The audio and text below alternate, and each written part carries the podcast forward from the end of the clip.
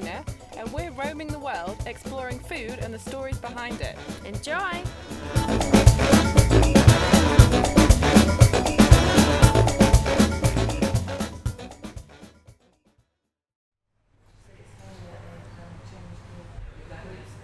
Welcome back, guys. Welcome back to Fork Pod. This is our first podcast back in the UK. Um, last time we were recording on the Pacific coast of Panama for you, which is a bit different to today. Yeah. Uh, we're actually in um, Spalding in Lincolnshire, aren't we, Nina? We are. Yeah. Uh, it's not quite as tropical, although the temperature isn't actually that different to Panama. It's absolutely boiling Yeah. today. It's pretty bloody nice. Yeah. Um, so yeah, on our first episode, we've got a very special treat for you all. Uh, we talked to Olivier de Schutter, who is the former UN Special Rapporteur for the Right to Food, and um, he gave us a really unique global perspective on the food system. He's one of the few people who would have such a broad view of, of what where we currently stand on, on food and food supply, and he told us what he thinks needs to change. Yeah, which turned out to be a complete restructure of the way that we produce food um, if we're all going to continue to live on this planet. Yeah, so we didn't want to start with anything too big. No, So no. uh, we'll, you know, we'll just go major restructure. Yeah, see see how we go. Yeah. Enjoy. Here's Olivier.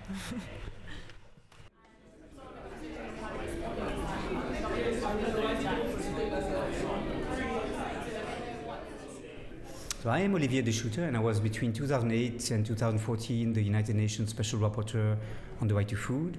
And I now co-chair an initiative which is called the International Panel of Experts on Sustainable Food Systems. So, in a, in a nutshell, can you please explain to people what the right to food actually means in practical terms? The right to food is a human right that, uh, if adequately complied with, should allow people to hold governments accountable when governments are passive in the face of the problems emerging in food systems. And these problems may be of various sorts. Uh, the right to food should provide access to independent monitoring mechanisms in some cases courts, in order to ensure that the government um, delivers on its promises. And we have in some uh, states a very remarkable role that was played by the right to food. For example, before the Indian Supreme Court since 2001, there is a right to food case that has uh, led the Indian Supreme Court to deliver um, a large number of ordinances forcing the Indian state governments um, to deliver social aid, uh, to deliver subsidized foodstuffs in order to protect um, the families below the poverty line. And, and there are other such examples across the world. So, I think, uh, especially at the moment, it can feel like the world is uh, in quite a tumultuous time. It's, there's a lot of upheaval that's been going on. What, um, when you look at the history of the world, modern modern history, where do we stand at the moment in terms of um, access to food, right to food, and food security? I think we're at the end of a cycle. Until um, a few years ago, the major concern was uh, that we might not be able to produce enough food for a growing population uh, and a population that was switching to diets that were more diverse and more based on animal proteins because of urbanization. And the concern was uh, to increase the volumes of production, the calories available, if you wish, in order to satisfy that growing demand. And demand for food increased even faster than population itself. However, we now realize um, that this insistence, this almost exclusive concern with increasing the volumes um, has led us to neglect the questions of nutrition, the environmental impacts of industrial food production, the disappearance of small farms linked to the desire to achieve economies of scale in how we produce food. And so we now realize that actually food systems, as they have developed, as they have been shaped by this productivist approach, are leading to a number of crises that have to be addressed. And they can only be addressed, these crises, by reshaping the food systems in a way that is much more democratic and informed by the need not just to increase production, but also to ensure that food contributes to the well being of populations. Um, so your, while you were um, at the UN, your role obviously was a, really big role, and it, it, sort of covered a period of um, massive upheaval. You've got things like the global financial crisis and the start of the conflicts that we're seeing now in the Middle East. Um, we were wondering, did you ever feel sort of a sense of frustration about the scale of the problems that you were sort of um, overseeing and the access to food um, during your time in the UN? Did you have any frustration around how you could tackle that? And well, yeah, let's start with that one.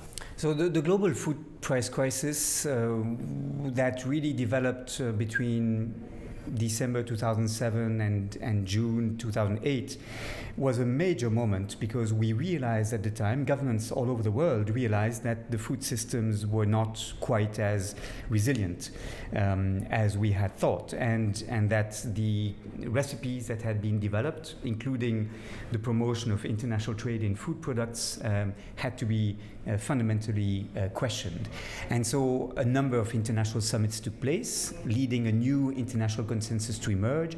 For example, for the investment in small scale family farming, for the investment in environmentally sustainable farming, for the investment in women farmers because of the feminization of agriculture. Um, and there were many commitments made at the time in the years 2009, uh, 2012 in particular.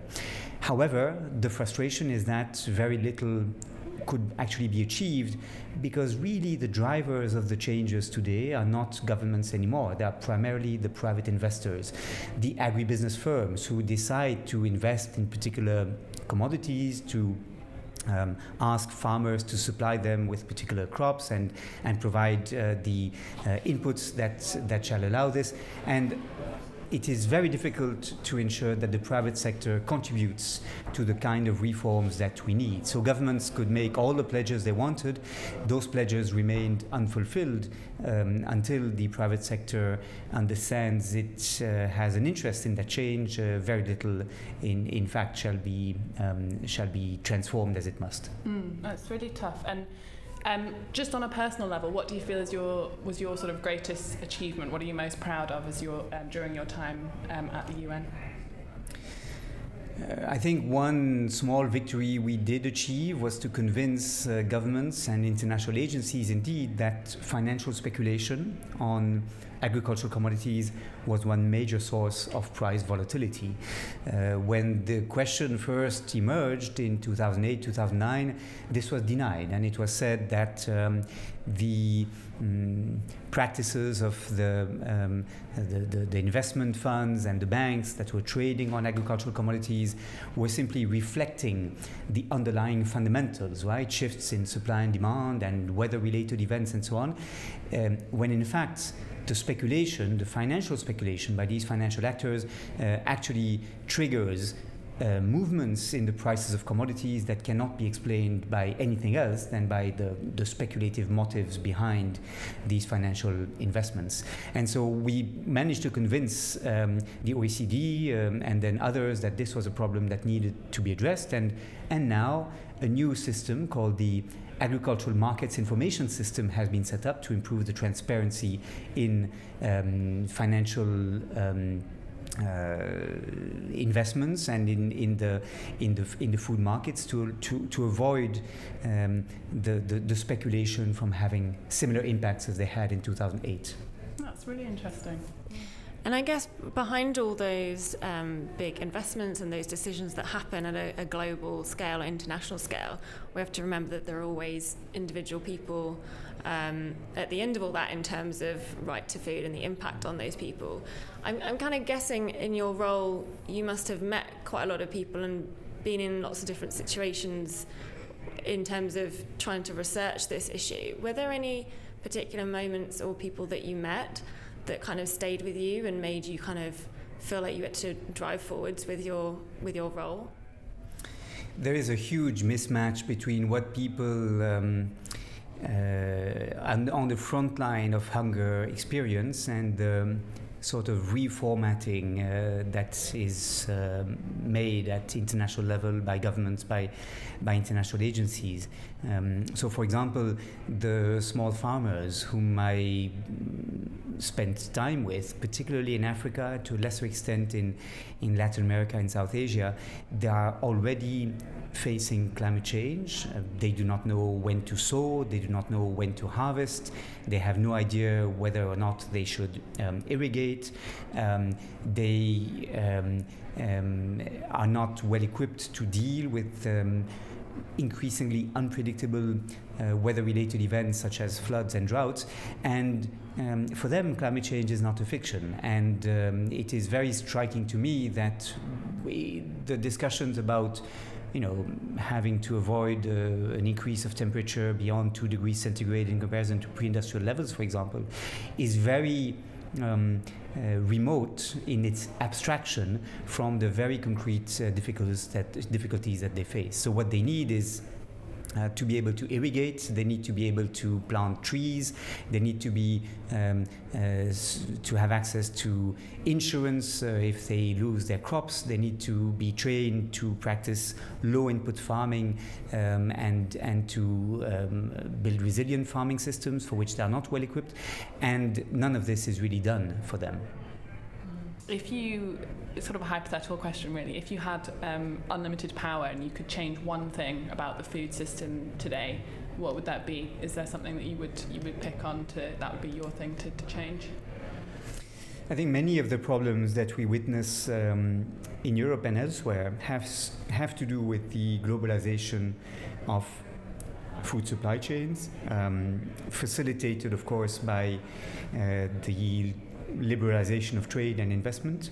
And the result has been not only that our diets increasingly are composed of processed, uh, heavily processed foods, uh, but also that consumers and producers um, uh, live at a distance from one another, and our food is basically shaped in order to survive um, a long shelf life, uh, to have a long shelf life, and to um, and to survive uh, traveling over long distances. Um, and much, um, many of the problems we witness, the need to achieve economies of scale, um, the, the, the, the, global competition between farmers has to do with this globalization. So I believe the priority should be to relocalize food systems, to re-territorialize food systems, to develop um, uh, shorter food chains, uh, linking more directly producers to consumers um, as an alternative program to the um, pressure towards globalization and large scale we've seen develop over the past 30 years. Do you see that as, Im- as impacting um, our ability to adapt to climate change as well? That localization like that? Absolutely. Uh, the development of global supply chains means that in the way we farm, we prioritize uh, the production of large volumes of uniform things because that is what the big players in the global food system demand from farmers. And the, the result is uh, that farming has been sacrificing biodiversity, that farm systems are much more uniform and much, much less diverse, which means not only that the soil is much less rich in its biological life so that it cannot function as as carbon as a carbon sink as it should, but also that the farming systems are much less resilient to climate shocks because of their uniformity. So we need to move from uniformity to diversity. We need to move from the cultivation of large monocultures over large surfaces of land to intercropping schemes and to rotating uh, uh, crops uh, in order to preserve the health of the soil. That is a major asset in the fight against climate change and it's been completely neglected until now. How do you take that back though? Because it's almost like I think for a lot of farmers, it that feels like going back in time, doesn't it? How do you convince them that actually it's a, it's actually moving forwards? It can be perceived as um, a reverse, um, um, as a return to the to, to past practices, but I think it's really what we need in the 21st century, in which resource efficiency is, I think, what we uh, want to prioritize. Um, and um, in which the major challenge that um, farming faces is that of environmental sustainability. So the real problem in shifting to more diverse farming systems is that it can be more labor intensive, therefore more expensive, the costs of production may be higher, although this is partly compensated by the, the, the, diminished uh, use of external inputs that are very um, expensive for the farmers. Um, but it does mean that we have to question um, which farmers are supported for which kind of farming practice. And until the economic incentives uh, shall be aligned on the need for more sustainable farm, farm systems, it is true that the margin for uh, progress shall be limited. Um, yeah, just yeah, just one more question to follow up on that. In practical terms, um, I guess kind of what Jez said. You've got these big farms all over the world, and they've invested a lot of money and time into building these large-scale systems. Um, do you see a sort of practical solution in is that is that possible to sort of you know change their way of farming at this point? That you know a lot of it is geared towards global food systems now. How do you tell a big large scale farmer that's got all these efficiencies through economies of scale that actually to survive environmentally and, and you know to protect their business long long term they've got to become more diversified i mean that like practically speaking do you see that as possible or is that kind of something that we are aiming towards but maybe won't ever be able to to achieve?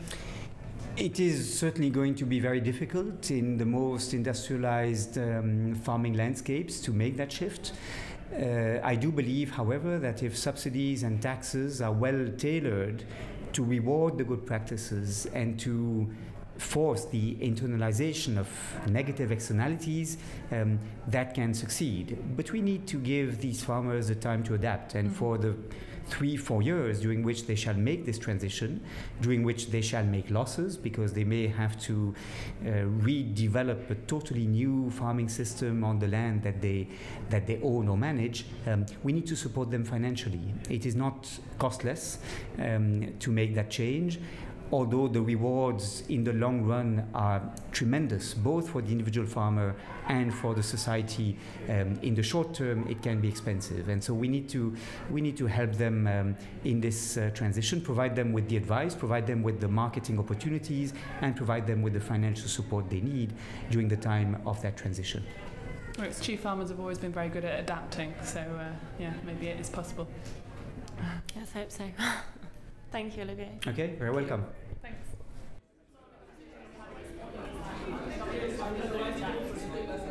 Nina, thoughts on Olivier and what he was saying? Come on. So, yeah, we've just had a very brief chat after speaking to Olivier. It's very interesting stuff. Mm. We mainly wonder whether this vision of a new, completely restructured global food system is possible, um, bearing in mind how competitive different countries are, how farming is currently structured, and um, you know, just generally, how do you how do you um, persuade farmers to um, you know, change the way they farm, um, and as Olivier put it, take a few years of loss on the head. what do you yeah. think? Well, we were just saying, weren't we? It's kind of, it's almost like a bit of an extension of the the CAP, something like that. Yeah. Like if a country was to sort of say, right, okay, if we're going to be like, if our food system is truly going to be sustainable long term, and mm. we're still going to be here in like hundreds of years and whatever, and our resources are going to be there, yeah. then we have to have more of an integrated approach and we have to recognize that our farmers need to compete with um, others around the world who are perhaps not in a system like that, not in a sustainable system, and therefore we have to support them, which is kind of what which is what the CAP does already to an mm-hmm. extent. But obviously there are a lot of problems with it. The CAP, obviously, being the European system of subsidies for yeah. farmers, obviously, well, assuming all our yeah. lovely listeners will know that, but just in case they don't. Which you were just you were just saying, know, like, oh, what country like has the opportunity right now to yeah. actually Who would reshape that be? That? Who has just cut themselves loose from a previously restraining model of agriculture and who could make some real, genuine, sustainable changes to their food system? Yeah. We looked around and we thought, oh, wait, that's us. oh. so, yes. yeah, we assume that people are working on that. Mm. So they say. Yeah, I mean, it is sort of, it, I mean, it sort of sounds like yeah, it might Gove's made some noises, hasn't he, about Gove's, green yeah. s- incentives? Yeah, payments for yeah. public goods, basically. Mm-hmm.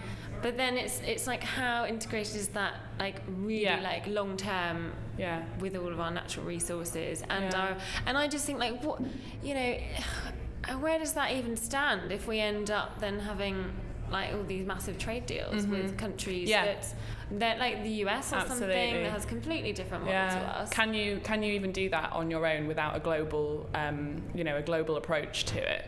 Because we're so tied Yeah. into a, a Mm. global trade, Mm. can you can you restructure your own country's farming system without everybody else on board? I'm not sure. yeah, I mean, it's a Olivier's big one, obviously done a, a global Mm. role, U- UN, and he knows a lot about it. And he believes that, well, he said, didn't he, that he, we've come to an end of one cycle. So maybe we are in at the beginning of a new cycle, and gradually those kind of changes will come in. Mm, let's hope so. I mean, I suppose if you, like, I don't know, maybe a parallel kind of industry, as an example, might be something like energy, like renewable energy. Yeah. Countries, I mean, used to be Yeah. much more reliant on a, a kind of global Mhm. market of energy, but now, you know, I mean, I mean, the UK itself is actually doing a lot of, you know, offshore Mm, renewables. offshore wind. Um, Germany's got a lot of wind as well. Yeah. So countries are like have been able to do things individually. Yeah, but and that has a knock-on effect. Yeah. I think probably the truth is that everybody will end up doing it because you know it's not it's not up for it's not in question whether um, you know the food the way we produce food is going to have to change. It already is. Like you know climate change is happening now, so it's only you know it's only it makes economic sense as well as um, as well as everything else because you, you're going to have to change if you're Mm. going to adapt Yeah. more quickly and become resilient in the face of unpredictable climate change. Do you think the big thing though will be whether taxpayers essentially and consumers will swallow Yeah. a large um, support system Well, for if you don't want to support your food system, what do you want to support? well, I know quite, quite. I know. obviously, we'll put the healthcare. We'll put the healthcare system in there as well. Obviously, Oh, big God, big yeah. shout out for the NHS. NHS. But you know, very close second, if not Mm, equal top, would be a very sustainable food system because everybody eats, don't they? I know, but What? it's just whether we're at that point Mm. in society where we've actually realised Mhm. that it's not a kind of bottomless pit. Yeah. Like it's it's kind of you know Resources are not yeah. renewable. I, I mean, I kind of think like we're so complacent in this country and a lot of the West really because we've never really had to face Mm. like empty Yeah. shelves on the shop like Well, for a sustained amount of time. Till the courgette crisis came along. Or the lettuce, the Tesco lettuce Well, crisis, exactly. remember? Yeah. Um, but yeah, I, I'm I'm just not convinced that a lot of politicians or just ordinary people th- like kind of really believe Mm. that our food system is under stress. Yeah. They think we're protected from it. Yeah, and there are some people then like good old, uh, not good old at all. Um, what's his face? Uh, oh, got his name now. Who are we talking about here? A here? politician kind of feels like you've dug him up from Victorian era. Owen Paterson. No, well, yes, that him as well. Oh, Um, Rees-Mogg. Reese Mogg, Oh, yeah. Jacob. Oh, Jacob. Yeah, him. Jacob. Anyway, um, I, I yeah, kind of like dragging you know, us all backwards into. Yeah, well, this idea Yeah. that you know, like, oh well, you know, if we don't grow anything ourselves, it's fine. We'll just import it Yeah. all. Yeah, I good one, Jacob. You what tell that the to the farmers dealing with drought in Kenya or wherever else. I know, right? I so I think, God. yeah, best way is to keep people really engaged with, you know, food and, and promote this interest in provenance and, you know, really try and drive it home that it's not something that's affecting the rest of the world and little old Britain's going to be fine because that's not true. Um, and yeah, hopefully, hopefully we are in a new cycle and it is something that's achievable. Mm, I really hope so. The whole planet kind of depends on it, really. Yeah. So we'll go and Yeah. find out more because we're going into the conference, which I think has actually started. Oh, Food Ethics Council 20th birthday party. Happy birthday!